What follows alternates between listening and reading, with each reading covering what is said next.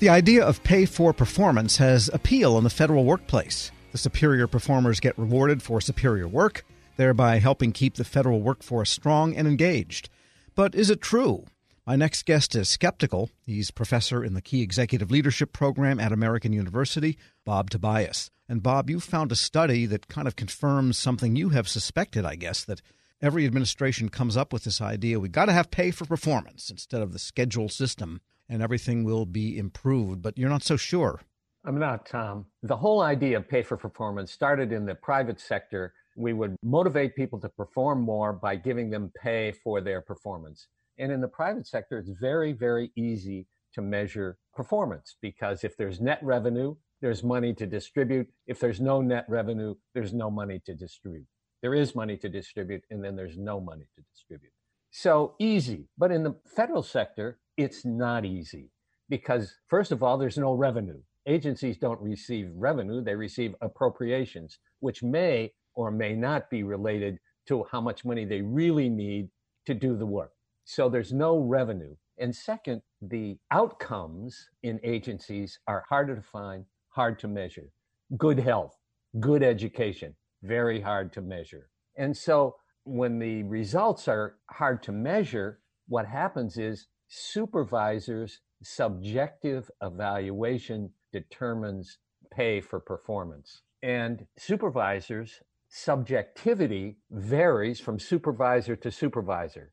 So if I'm in a work group with five different supervisors and my work is, I believe, is equivalent to your work, Tom, and you have a hard grading supervisor and I have an easy grading supervisor, I will be paid and you will not. So that kind of a system was tried in the Department of Defense and it collapsed precisely because of the subjectivity of the ratings and evaluation. That was the but national security pay system, I think, that existed for a few years during the Bush administration, George W. Bush administration. Then it was scrapped, if I recall. It was scrapped. But this research discovered something else that I believe is very interesting. So we rely in the public sector on the motivation of people to accomplish a mission.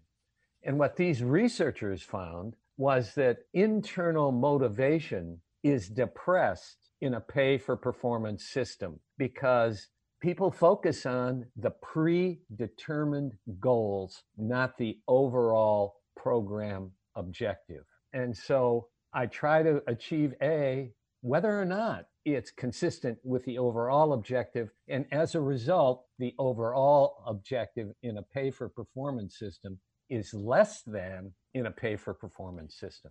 Interesting. And the study you mentioned is by three professors, two from the University of Zurich and one from the University of Liechtenstein. I didn't know that country had a university.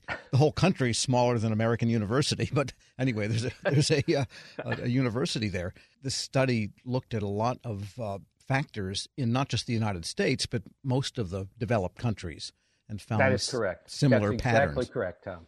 And you know, this internal motivation is what I believe gives the federal government the kind of resilience that it has. Another study showed that 80% of federal employees come to the federal government because they want to be involved in something larger than themselves. They're internally motivated. And when they have interesting jobs, they perform.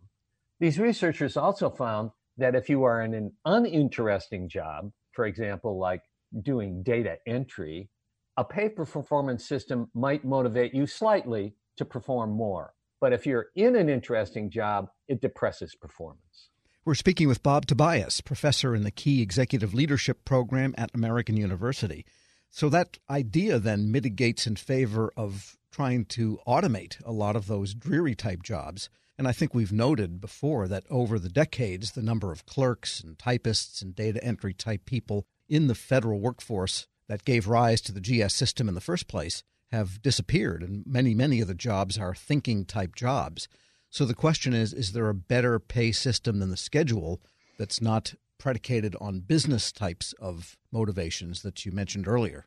I think that the solution, Tom, is better performing leaders, leaders that really leverage the motivation that federal employees come to the workplace with. They create the kind of engagement, personal engagement with those they lead they provide support to those they lead, they create jobs where the internal motivation can be realized in the workplace. So I think the solution is not a different pay system, but a huge investment in leadership development. Yes, I mean, a great leader in any situation, business or government, the people that work for that person will jump over a cliff for them if they have enough respect and feel that that person is watching their back and watching the ceiling above them where danger can cascade down from. Well put. And when I describe it, do those you lead choose to give you, the leader, their discretionary energy? If they do, you're going to have great results. And if they don't, you won't. So the real test, I believe, is whether a leader can create an environment where those that leader leads give the leader their discretionary energy to accomplish goals and objectives. So, then, in your opinion, does the pay system in the federal government at this point really need the overhaul that we keep hearing, again, from administration after administration, coming at it maybe from different political philosophies, but they all seem to come to that same we need to be more like a business mantra? Well, the pay system might need to be changed in order to better link employee pay to similar jobs outside of the federal government. But I definitely believe that pay for performance should not be part of the equation. And along with what you've been saying, too, I think that from hearing so many managers over the years talk about recruiting, they always acknowledge that even if the salaries aren't equal in the federal government, we can debate that till the cows come home. But presuming that they are somewhat lower or they can't match what the private sector can do, they always say, but our real selling point is the mission. That is correct. That is correct. Come and be part of something larger than yourself. Come and be part of solving this nation's problems and implementing solutions that you will never get to do in the private sector. That's the calling card, and that, I believe, is not sufficiently leveraged. And do you think there are some non pay types of changes in the workplace that could make it more normalized with what people expect in the private sector outside of pay? Just the day to day routines that would make federal employment just a little bit more appealing relative to what people get to do, I don't know, knock off early on Friday occasionally. I realize, picture that paints and the political repercussions that could occur, but sometimes it seems like they have an overly structured, formalized environment.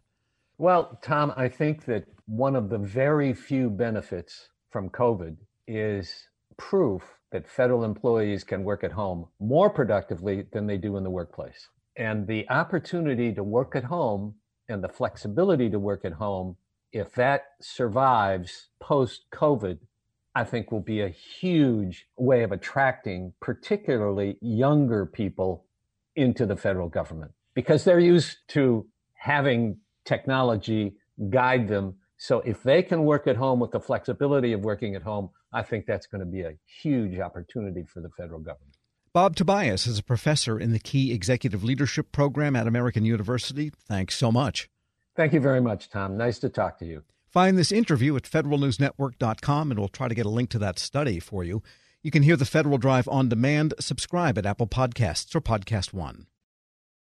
When you think about something that brings out the best in us, it usually involves helping someone else. By donating plasma at a Grifols Center, you can help save millions of lives and show your good side to the world. You'll join thousands of people who donate safely each week, so patients get the plasma derived medicines they rely on and you'll be rewarded up to $1,000 your first month. Learn more at grifolsplasma.com. Hey, I'm Smokey Bear, and I made an assistant to help you out because only you can prevent wildfires. Hey, Assistant Smokey Bear, call me Papa Bear because I'm grilling up dinner. do you get it? Yes, good job. So, what should I do with all these coals? Don't just toss them out. Put them in a metal container because those embers can start a wildfire. I understand. The stakes are high. Ha ha ha ha. Learn more at smokeybear.com. Brought to you by the U.S. Forest Service, your state forester, and the Ad Council.